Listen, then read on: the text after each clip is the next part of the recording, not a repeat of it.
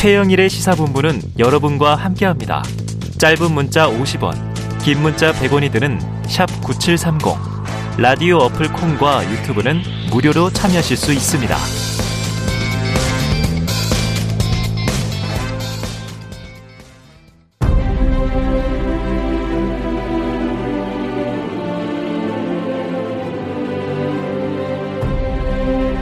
네, 보수의 시각으로 현안을 들여다보는 보수의 품격 시간입니다. 자, 오늘도 이재호 국민의힘 상임고문 진행을 돕기 위해서 헬마우스 임경빈 작가 스튜디오에 나와 계십니다. 두 분 어서 오세요. 안녕하세요. 안녕하십니까. 네. 고문님, 고문 이게 원래 이제 진격의 보수였는데 예. 고문님이 이제 품격의 보수, 예. 보수의 품격 이렇게 바꿔놓으셨어요. 자, 어제 윤석열 정부 임기가 시작됐고 공식 출범했고요. 예. 지금 고문님은 이제 여당이 되셨습니다. 소회가 어떠십니까? 예, 오늘부터 여당에 대해서 네. 글쎄 이게 야당 때는 뭐 책임 의식이 없으니까 그냥 비판하고 반대만 하면 되잖아요. 네. 여당 책임이 따르잖아요. 예. 어쨌든 국정 운영을 잘못하면 음.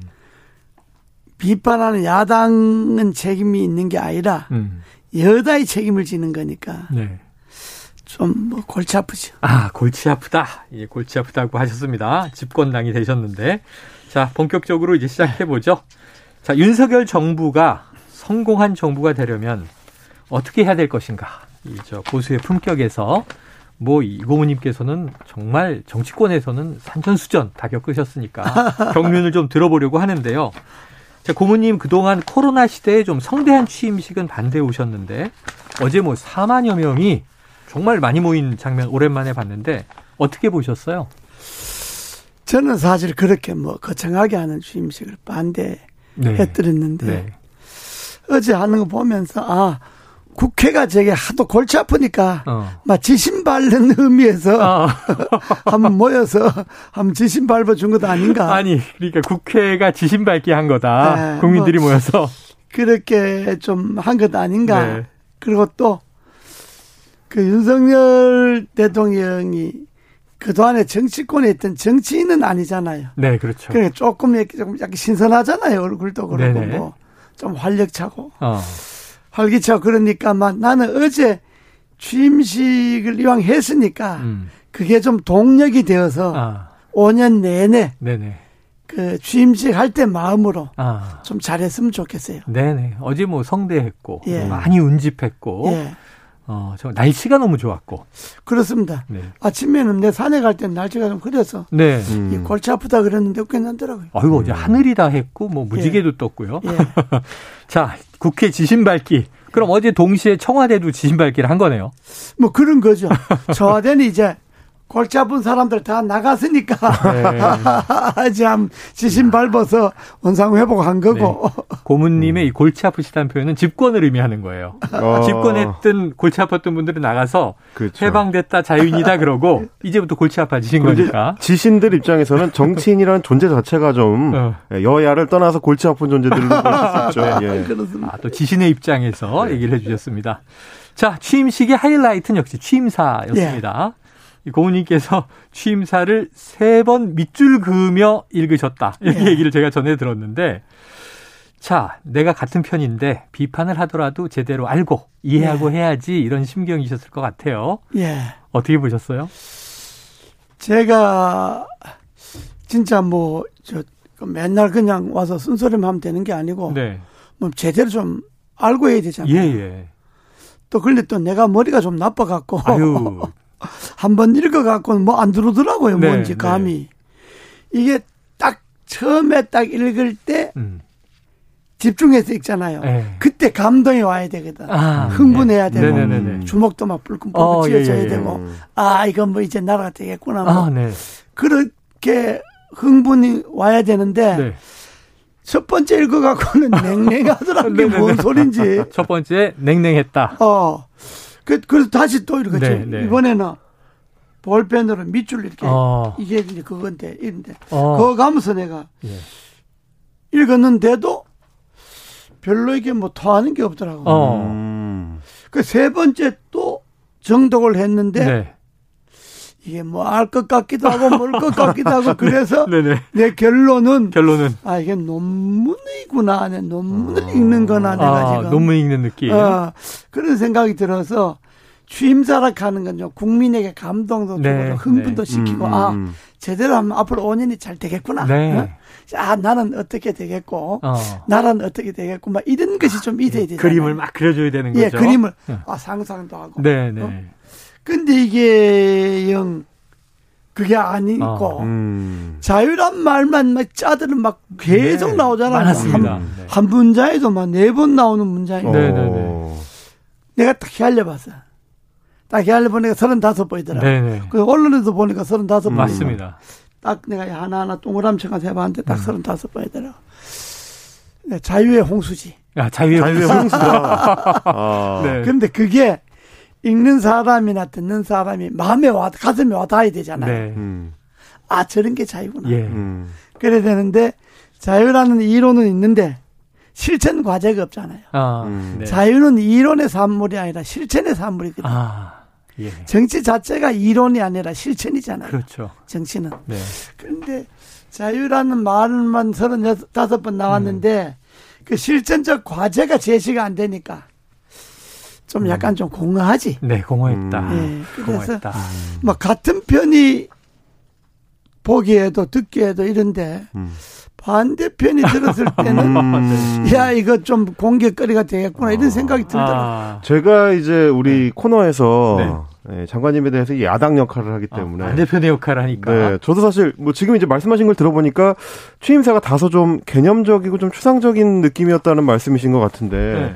저도 되게 비슷하게 느낀 게 네. 이제 보수 정권이 새로 집권을 했으니까 아무래도 이제 비교군이라는 거는 이전 보수 정권들일 것 같아요. 음. 근데 지금까지 이제 인수위를 보면서는 언론이나 야당에서 지적했던 건 음. 아, 주로 이제 이명박 정권 시절에 인사들을 재기용하거나 음. 그 기조를 좀 많이 따라가지 않겠느냐. 네. 그렇게 되면 이제 이명박 정부가 내세웠던 아, 소위 이제 실용 보수 쪽에 조금 더 초점을 맞추지 않겠느냐라고 예상을 했는데 음. 어제 취임사를 보니까 굉장히 좀 이념적이고 어, 개념적이다. 그 음. 얘기는 이게 박근혜 정부처럼 좀 이념 보수 성향. 음. 그러다 보면 더 강경 보수화될 가능성이 있지 않을까. 저는 음. 약간 그런 걱정이 되더라고요. 그런 거 그렇게 지금 임 작가가 이야기하는 네. 우려도 있는 것이 음. 나도 읽어보면서 이게 지금 개인의 자유라든지 뭐 국가의 네. 자유 그건 우리가 흔히 하는 네, 이야기니까 네, 네. 그런데 우리가 자유를 이 취임사에 보면 세계 시민 여러분 이런 말이 아, 또 나오잖아요. 맞습니다, 음. 맞습니다. 대개 뭐 국민 여러분, 해외 동포 여러분 그렇죠, 이런 그렇죠. 이야기 자주 하는데 네. 뭐 세계 시민 여러분 이렇게 이야기하는 네. 거는 좀 드물잖아요. 이례적이었어요. 예. 그런데 세계 시민 여러분 관점에서 자유를 강조하게 되면 음. 지금 임각, 임 작가가 말한 이념 성향이 보인다 이런 거는 그 일리가 있는 것이 음. 지금 우리가 진영이 뭐 미국이나 일본이나 한국이나 소위 자유 진영이라 그러잖아요. 그렇죠, 그렇죠. 그렇죠, 네. 그렇죠. 어. 근데 자유 진영이 반대가 공산 소위 진영이죠. 사회주의 진영. 예, 이저 공산주의 진영. 중국이나 러시아나 음. 북한이나 네, 네. 음. 체계가 이거는 다른. 자유 진영이 아니잖아요. 우리가 네. 반자유 진영이잖아요. 음. 그럼 자유 진영을 강조한다는 거는 앞으로 중국과 러시아나 북한과는 대결의 국면이 조성될 수도 있다. 아. 음. 이런 생각이 들 수도 있죠. 아하, 자유진영이라는 또이 음. 동서 과거에 그렇죠. 냉전 그러니까 상황에서는 거기다가 이제 세계 시민 여러분 이렇게 들어가니까 와, 세계 시민 여러분. 그러니까 이게 잘못하면 이게 자유가 그 중국이나 러시아나 북한이나 이런 것을 이런 나라들을 음. 우리가 끌어안고 함께 가야 되는데 네. 너무 그들과 대결 국면을 강조하는 네, 네, 네. 이렇게 그럴 우려도 있지 않겠는가 이런 네. 염려도 되죠. 야, 그거 되기는. 궁금하네요. 왜냐면 네. 거기 뒷자리에 딱 있었던 그 왕치산 중국 부주석이 자유가 계속 쏟아져 나오는 얘기를 예. 어떻게 인식했을까 이런 것도 궁금합니다. 왕지산 그 중국 대표는 뭐 내가 뭔가 잘 못 알아듣듯이 뭐 잘 못 알아들었겠죠. 우리말로. 무슨 소린가? 아, 무슨 그러면 소리가 오히려 좀 다행이네요. 그러면 못 알아들었으면. 네. 자, 이 그 뭐 이 좀 개념적이고 이론적이라고 느낀 게 전 어제 어휴 8, 90년대 예. 청년 시절에 읽었던 책 생각들이 많이 나더라고요. 예. 음. 민주주의의 위기다. 반지성주의 때문이다. 그러죠. 이게 이제 편향성 문제다. 그리고 자유로 이걸 극복해야 된다. 이런 얘기들이 나오다 보니까 옛날에 무슨 뭐 에리히 프롬도 생각이 예, 예. 나고 막 그랬는데 자 그러다 보니까 이게 좀 개념적이다 이론적이다 이런 느낌이 있었던 것 같습니다.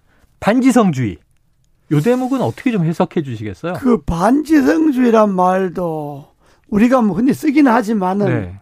일라의 국민을 하고 상대로 하고 더구나 세계 시민을 상대로 하는데 네. 반지성주의라는 용어를 썼잖아요. 네.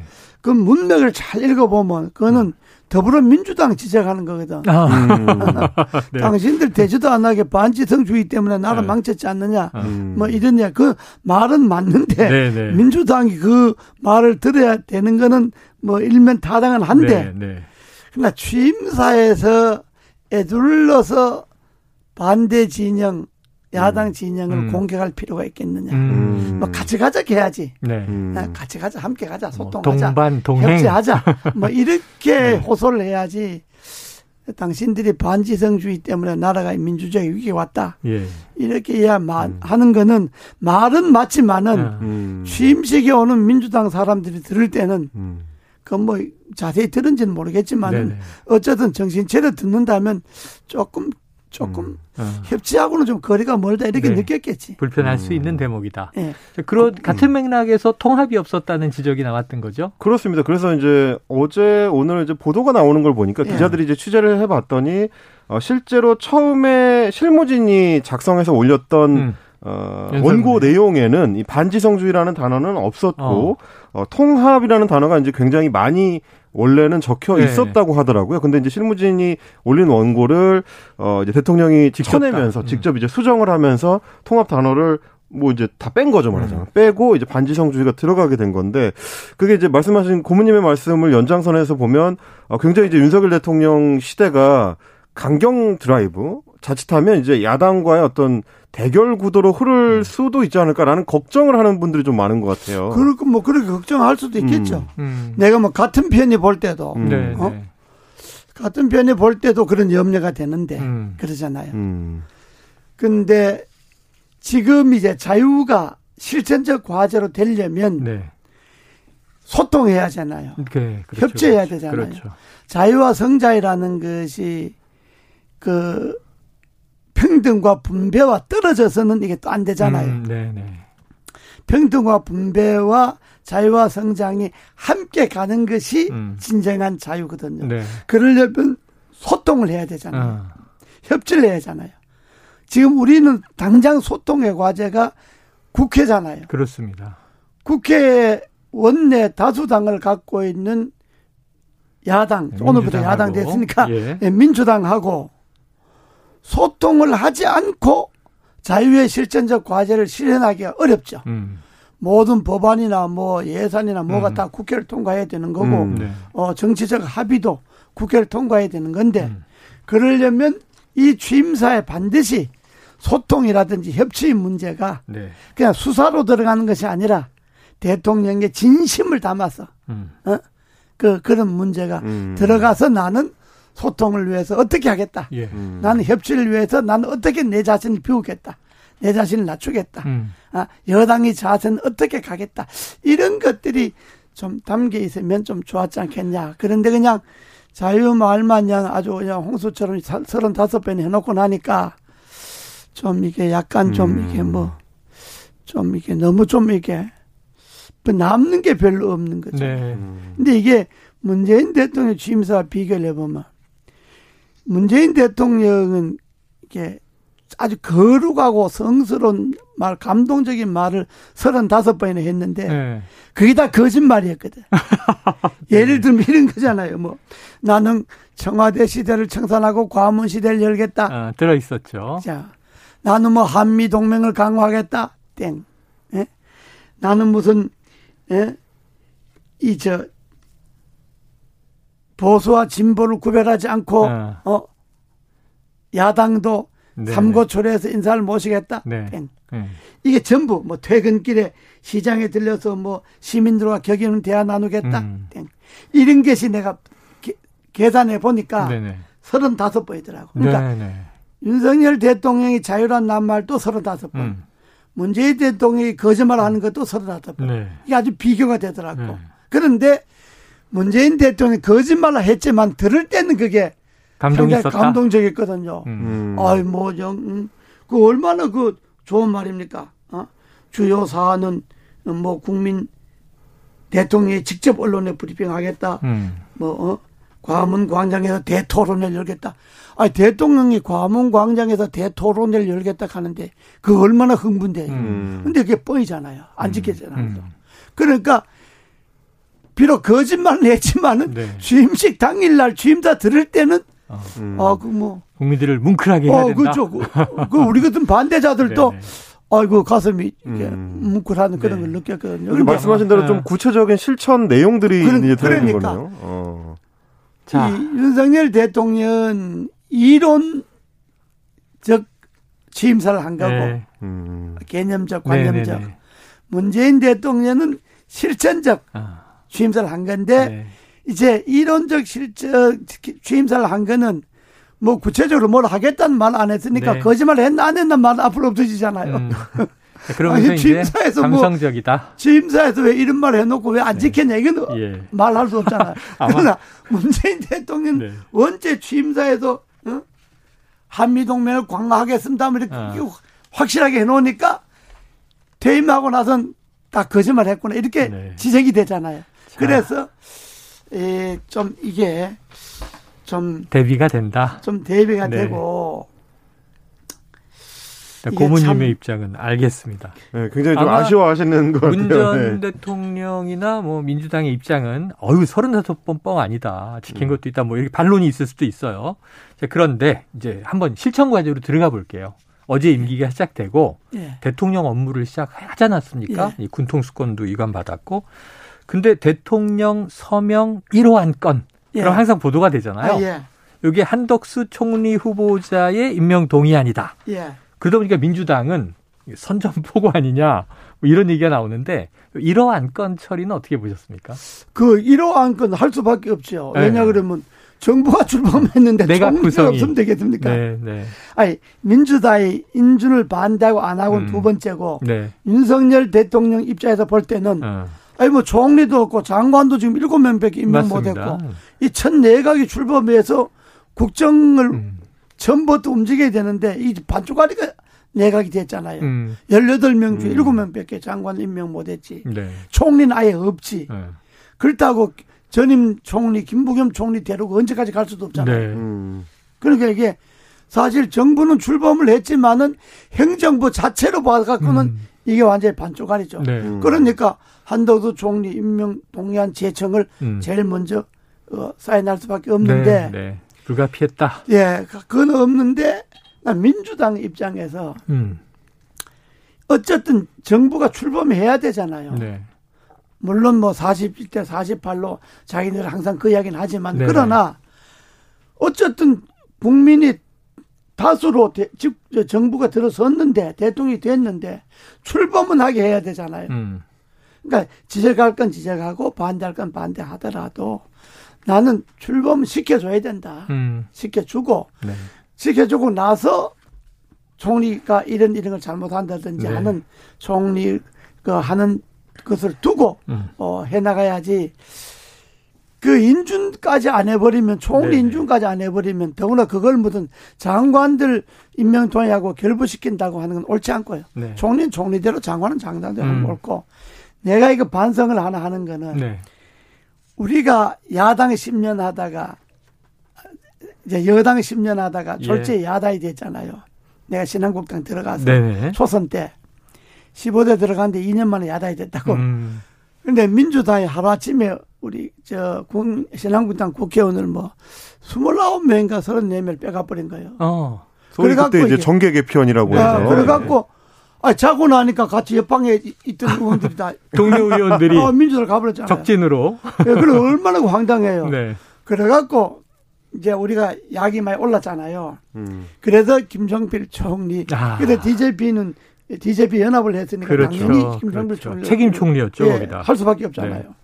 그런데 우리가 이제 그때 제가 초선인데 아. 그때 우리 당 형편이 전부 다 민정당 그 네. 옛날부터 보수 음. 여당 하던 사람들이고 음. 우리 같은 사람을 보면 약간 어. 이상하게 YS계. 맨날 우리 집 대마던 사람 잡아가던 사람이 음. 우리 당 국회의원이 거의 전부였잖아요. 음. 그러니까 대여 투쟁을 할 사람이 없는 거예요. 어, 그러니까 나는 뭐 완전히 어, 투사니까. 투쟁으로 어, 아주 이골이 난 사람이고 네. 잔뼈가 굵은 사람이니까 내가 초선인데 내가 이제 책임자가 된 거예요. 네. 음. 그래서 김종필 총리 인준 김종필 총리 인준을 막아서 6개월 예. 동안 서리를 6개월을 달게 내가 한게 끈 거예요. 그렇죠. 그게 바로 6개월을. 이고부님이셨네요. 6개월 끌었더니 하루는 본회의장 뒤를 들어가는데 음.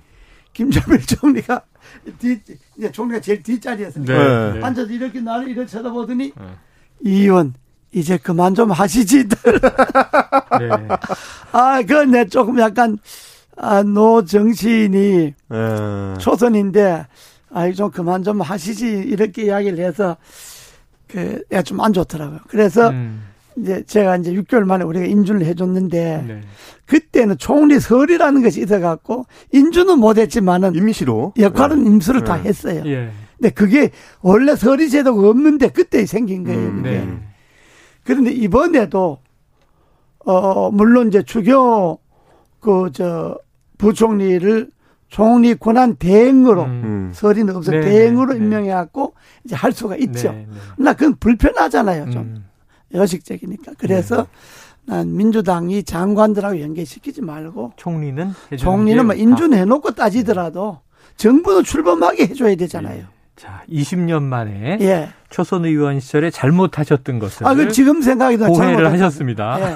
정말 국민 여러분 죄송합니다. 그때 제가 잘못했습니다. 아유, 이미 이제 별세도 하셨는데 예. 김종필 전 총리 설이 자, 그 이제 6개월의 비밀이 오늘 밝혀졌습니다. 자, 그런데 이것도 좀 화제가 됐어요. 지금 이 어제 처음으로 공식 행사에 대통령 내외 예. 그러니까 김건희 여사가 예. 처음 등장했잖아요. 그런데 오늘 또 화제가 되고 있는 뉴스가 예. 이 김건희 여사를 평강공주다 예. 이렇게 이제 빗대서 칼럼을 쓴 음. 지금 김성회 전 자유일보 논설위원이 종교 다문화 비서관에 임명이 된 거예요. 근데 이제 위안부 문제라든가 동성애 관련 발언들이 논란이 돼서 이게 종교 다문화 비서관이 맞느냐? 뭐 지금 사과 과정까지 논란이 되고 있습니다. 음. 어떻게 보십니까? 진짜 다문화네. 네네.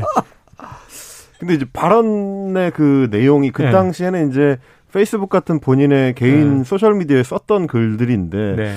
이 발언의 내용이 그냥 넘기기에는 좀 지나치다 싶은 부분들이 좀 있었습니다. 음. 야. 이제 예를 들면 위안부 피해자들이 이제 일본 정부를 대상으로 이제 배상을 네. 요구하고 있는데 그걸 두고 어 정부가 그러면 밀린 화대를 받아달라는 말이냐 이제 네, 이런 네, 식의 좀 네. 극단적으로 좀 받아들이기 어려운 표현들을 많이 아, 썼었기 네. 때문에 뭐 동성애를 두고 이제 뭐 정신병이라 치료가 필요하다 뭐 이런 아하. 식의 이제 극단적 표현들 그래서 좀 이게 비서관으로 적절한 인사냐는 비판이 있습니다. 공직을 담당하기에는 좀 부적절한 면이 있죠. 음. 왜냐 그러면 그거는 자질의 문제이기도 하지만은 네.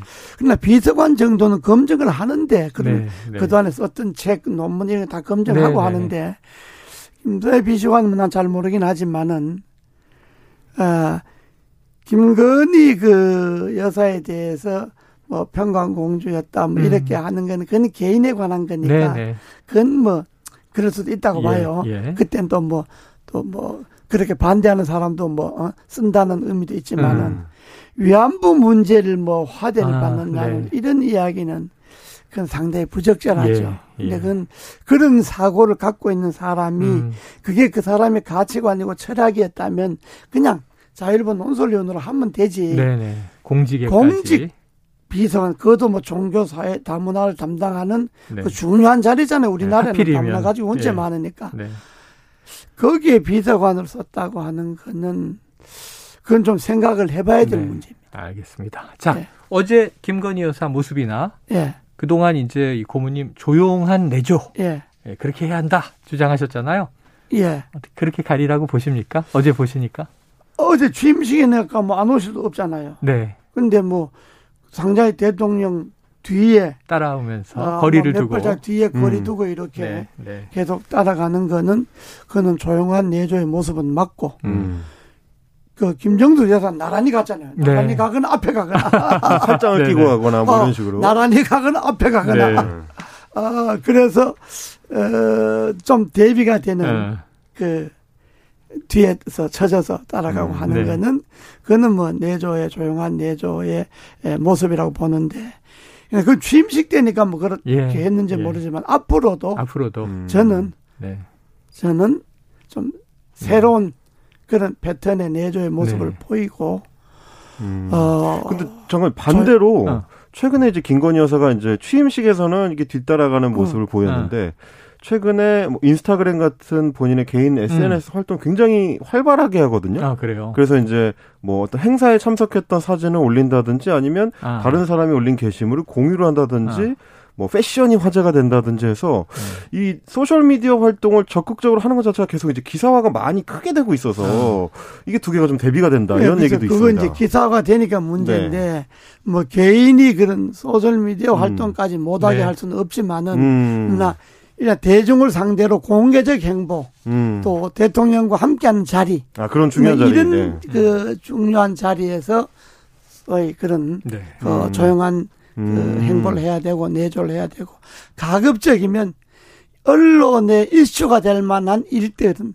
음. 안 하는 게 좋죠. 아 음. 온라인이든 예. 오프라인이든. 왜냐 그러면 계속 국민들 머릿속에 네. 에, 김건희 여사 하면 개인 김건희 여사로 보기보다는 예. 음. 대통령 그렇죠. 부인 이렇게 보는 시각이 음. 있으니까 음. 바로 김건희 여사의 행동 하나하나가 대통령과 직결되잖아요. 그렇죠. 그러니까 저는 막 그런 소셜 미디어 활동까지도 음. 조용한 내조를 하는 게 좋겠다. 난 음, 그래 봅니다. 알겠습니다. 예. 자, 그동안 또 우리 청취자분들이 예. 이 고모님의 이제 MB 사랑을 너무 잘 알고 있기 때문에 아, 예. 아마 어제 취임식에 또 이명박 전 대통령 빠진 건 좀 섭섭하셨을 거예요. 뭐 감옥에 있으니까 뭐.